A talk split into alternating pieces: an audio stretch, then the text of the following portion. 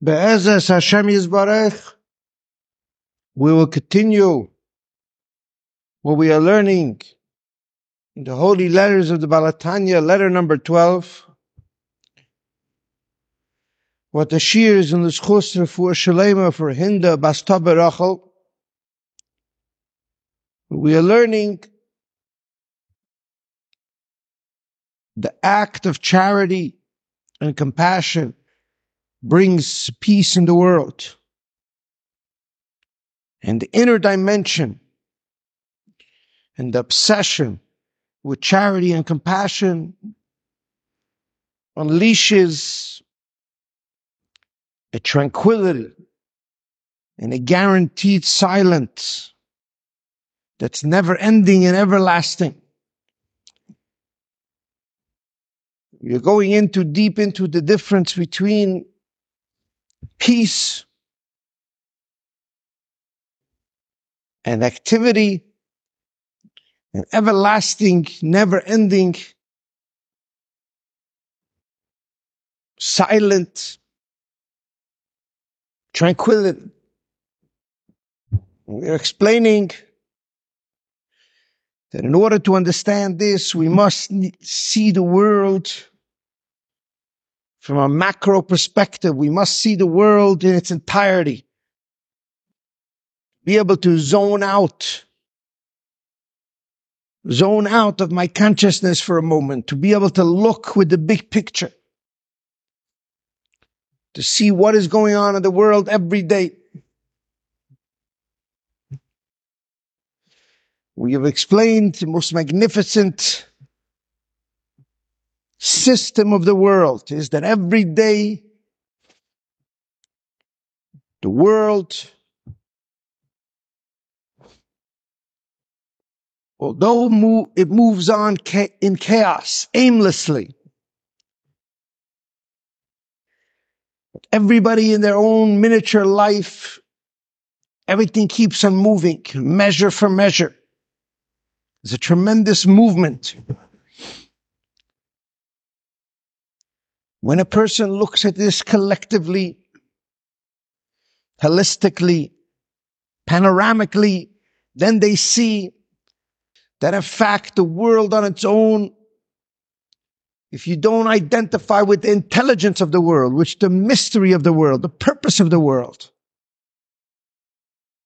then actually it looks like everyone is moving around aimlessly.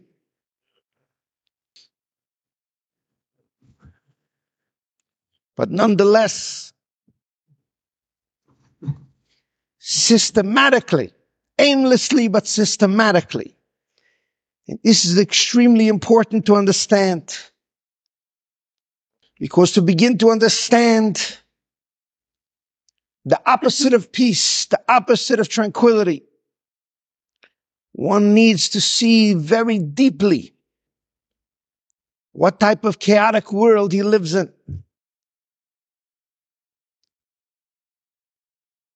Because what's going on outside is always going on inside. The world that we see outside is the whole world in its entirety. And the world that's going on inside is the whole entire world of you and me, the world of man in its entirety. To be able to see that in its enormity, meaning to be able to step out telescopically and look at the whole world. Many countries, many peoples, many nations, everybody moving around aimlessly, moving towards something. No one knows what. But there's something tremendously driving all of humanity, pushing everybody every morning. Brand new day, they're pushing to get somewhere. And the same thing is with a person, any Jewish person, even man, woman, a child, you wake up in the morning, there's a tremendous drive is pushing you every day. And then there's man, historical man, the cosmic man, which means that there's an Adam there was the first man God created him on the sixth day and he contained all of creation within him. And he was also on a mission. Somewhere along the line, that mission became fragmented. That mission became corrupt. That mission became a failure. That mission became disoriented.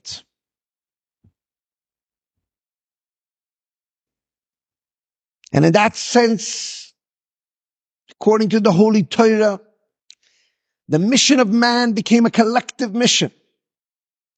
Meaning to say all of man, all of humans, entire humanity is that one man, is that Adam Arisha, Adam and entire man, not only all of humanity today, but the entire human race, the entire Jewish nation, historically, is one man, one represents one Adam, Adam Atachtoin. It's important to see this with clarity. This is what the Holy Kabbalist wanted everybody to see. When they were talking, they were talking primarily to the Kabbalists between themselves. And they spoke in secret code. It was handed down generation to generation. From Sefer Yetzirah, from Adam Arishan and Avram. And the Gemara called this Maise Markova, Maise Bereshus, the secret of creation, the secret of the chariot which is to see the entire humanity in its collective, to really see the panoramic vision, 6,000 years, the six days of creation, to see the enormous goal and purpose of this world, to see it in its mag, in its magnificent panoramic vision, which means time and space, to see all of the six days of creation, unfolding in the 6,000 years, but to see it all collectively, meaning to say that man is not only one man, and not only even one man, the way he sees himself in 15 million Jews, but 15 million Jews throughout hundred and something generations, and all of them, how they make up one man, Adam Atachtoin.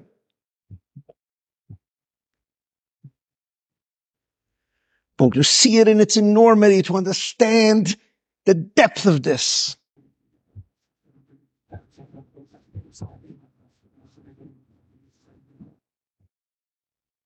That God created the world in six days, which in essence means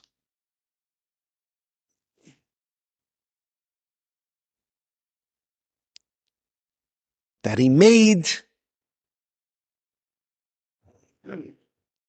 He made Adam Atachtoin, lower man, which we would call in Kabbalistic language, the human, the Chava, the wife of man, Knesset Yisrael, Shechina,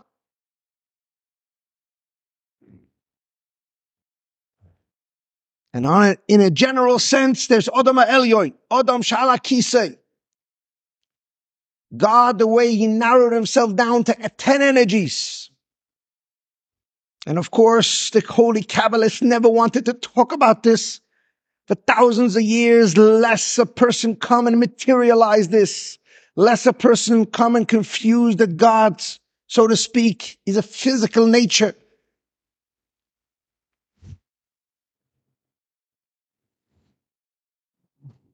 But nonetheless, the Baal Shem Tov, the Holy Baal Shem Tov said that when me and you study these concepts and we make this part of our identity, which means that not only we walk down the street and know the Torah, as in the body of Torah, as in Nigla the Torah, the Gemara and the Halacha and the Musar of Torah, but when we know the secrets of creation, the secrets of the chariot, when we understand those secrets, that's the beginning of the ushering into the Messianic era because we understand the secret of the purpose of the world. And explains the Holy Baal HaTanya in order to understand this, to understand the magnormous, the magnificent and enormous corruption that happened in the world on the sixth day of creation. To understand what we are dealing with for 6,000 years. One must be able to see cosmically. One must be able to see panoramically. And therefore one must go into deep into Adam Atachtoin because all of it lies within you. Naise kudmusenu betalmenu kudmusenu. We made us in the image of God. God has no image. And deep down, deep in your core, you have no image either. You are a mal mamash. You are part of God. You are part of the divine. You have inside you a power that's infinite, that's indescribable, that's uncorruptible, that's indestructible. That nothing can be said about it. And the highest levels of God, say the Kabbalist, is the Radloh, Reisha de lo Yisyada. The intelligence of God, God's intelligence is the lo yoda velo yisyoda. It is not known and it cannot be comprehended. Even by God himself, so to speak. The intelligence is not comprehended. And what that means is that infinity is before comprehension. When you look in the mirror and you shudder, when you see deep into your own eyes, and you can't stay in that space for a long time, it's because your brain your mind and your heart cannot comprehend the core of who you are. Because the core of who you are is beyond your mind and your heart. It's infinity. It's, it's eternal and it's infinite. It's beyond time, eternal, and it's beyond space. It's infinite, infinite, infinity, and eternity. Only two words that could describe it. And those are not descriptions at all because it's indescribable. And we all possess that deep inside us because that reflects God. But God, when He created the world, He narrowed Himself down to 10 energies. And those 10 energies are infinite energies. There's the Chachma of God, and the Bina of God, and the Das of God.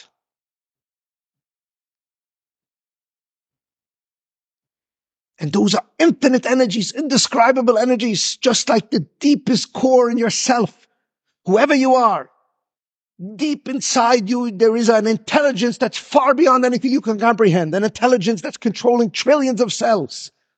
That never asks the permission from your mind. Trillions of cells while you sleep all being controlled all the time by this deep, profound, infinite soul, which is beyond your intelligence. It's an intelligence, but it's beyond your intelligence.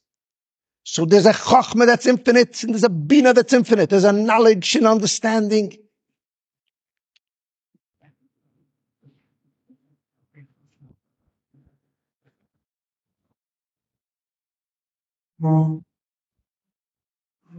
So God is infinite. He's beyond our comprehension entirely. But before the beginning of the world, as he was creating the world, he created this first world, which is known as Atzilus, which means to narrow himself down to 10 energies, which is the visage of man. You look at yourself in the mirror and you look at yourself and you see that you're a man. Or you see that you're a woman. What does that mean? That means that you contain 10 energies. And we went through this many times that in your face, even in your face alone is there's 10 energies. In your face, you have deep inside your brain, you have the intelligence. It's known as Chabad. Wisdom, knowledge, and understanding. It's deep in your brain. You can't see it, but then you have two eyes and a nose, which represents your heart. That's directly connected to your physical heart and it's directly connected to your spiritual heart, which is your kindness, your strength and your details to hold that kindness. And then your nose, which breathes the life force into both sides of the heart, right eye and left eye. Because in your, in your head also are these 10 energies of man. And then there's two cheeks, which they are not really cheeks deep inside. They can, they contain the whole entire energies of Netzach and Hoyt. The two feet that you carry your body, you have two feet in your face. And those are your right cheek and your left cheek. This deep inside is holding the whole entire face. And then there's the mouth. The mouth is how, what's going to allow you the intelligence to be intelligent beyond an animal, to be able to communicate with another person, to be able to be there for another person, to be able to escape your loneliness, to be able to interact, intellectualize with your spouse, with your children. Beginning of man, Adam, Medaber. Adam means to be able to talk. Behemoth can't talk. An animal can't talk. And that is the man in your face, and that's your whole entire body is these 10 energies. And these 10 energies mimic God. And then we look at those 10 energies in my core, in my core.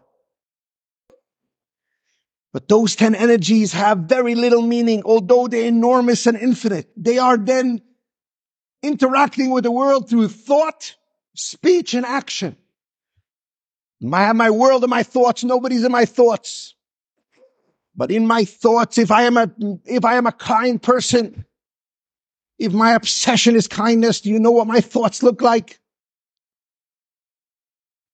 If my obsession is intelligence to teach, could you imagine what a person who knows how to teach, what he sees in his own thoughts? Far beyond what he could speak.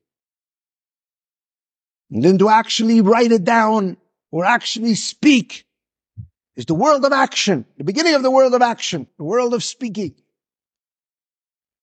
the world of speaking, the world of writing, the world of activity, how you're acting. These are three levels. Each one you're covering up the previous level. The thoughts are covering up the core of who you are, which is the energy itself. Whatever it is, whether you're a kind person at your core, whether you're an intelligent person at your core, you have tremendous genius, wherever your genius is. That's you're in touch very deeply with one of your 10 sefiros, one of your 10 energies. And to be able to understand what happened at the moment of the Chet Das means that all of these worlds became separate, fragmented. Who you are in your core, Adam Arishan, who he was in his core, was connected to God, was seeing his creator all the time. The moment he was born in paradise, all of a sudden, because he ate from the Chet Das, him and Chava, they instantly separated. Machshava dibur maisa, thought, speech, action, and ego. And now the thought is separate from God. And the speech is separate from the thought who's separate from God. And the action is separate from the speech that's separate from the thought that's separate from God. And now the ego is trying to steal all of them. Let me hijack my thoughts. Let me hijack my heart. Let me hijack my intelligence. Let me hijack my speaking. Let me hijack my activity. And then the soul becomes sucked in and goes to sleep. And you're full of a life full of trauma.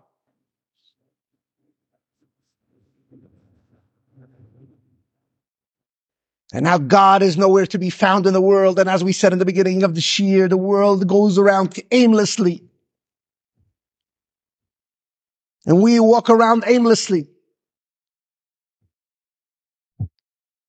But in Yutes Kislev Tafshin Chaf, 1960, the Lubavitcher Rebbe spoke about this and he said, deep inside the core of every Jew is the quintessence of his soul, the way it's reflected in the ten energies, which means that he gets in touch with his kindness, that I am here for you and not you're here for me. Which is what happened before the Chet Tzadas, before Adam Adam, Eve, and the snake, before that introduction of impurity, before the selfishness, before the nakedness happened, what does nakedness mean? Nakedness at its core means that I'm better than you. I'm going to embarrass you. I'm going to make you feel that insignificant. I'm going to show my control I have over you. Which that's the beginning of all sin because really I am here for you. And then all of these worlds, the thought, the speech and action have become corrupted. I want you for me when really I'm here for you. So the Lubavitcher Rebbe said that every Jew, the tikkun of the Chet Tzadas, 15 million Jews. Gonna all get the revelation of God, like was by Kriyas Yamsuf and even greater. They're all gonna be prophets. And they're all gonna discover the secret of humanity from deep within to fix the tree of knowledge of good and bad, to really become like God through knowing your ego and transcending your ego and using your ego to live a life where you're obsessed with compassion, where you're never looking what you could get from somebody, but only what you could give. Because to discover, to mimic your creator means to be in a state of giving all the time, no matter what is going on. And to give is the highest form of creativity. When God said, I want to partner with Adam Arishan, with, with Chava, God represents Adam and we, the Jewish people, represent Chava. That means to make the woman into the creator, into the giver. To make us as the woman of God collectively to be giving all the time. We're receiving, we're giving pregnant potential. We're making everything real. That is the secret of humanity to understand that the greatest joy of bliss that there is in this life is to be the creators of the world, means to, to shake up the world, to change the nature of the world, which means to give and not to get. To be in a space of giving, which means that to restore thought, speech, and action back to the core, which is the first energy of God. Which why did God create the world? Because he wanted to give. What did he put deep inside every single human being, every Jewish human being? The ability to give, not to get. Not so I could give what I could get from you. Avatulu Bedover, we're bartering husband and wife, which I love you if you love me, but if you betray me, I'll betray you. To realize that I love you despite what you're gonna do. Because love is undefinable, unattachable.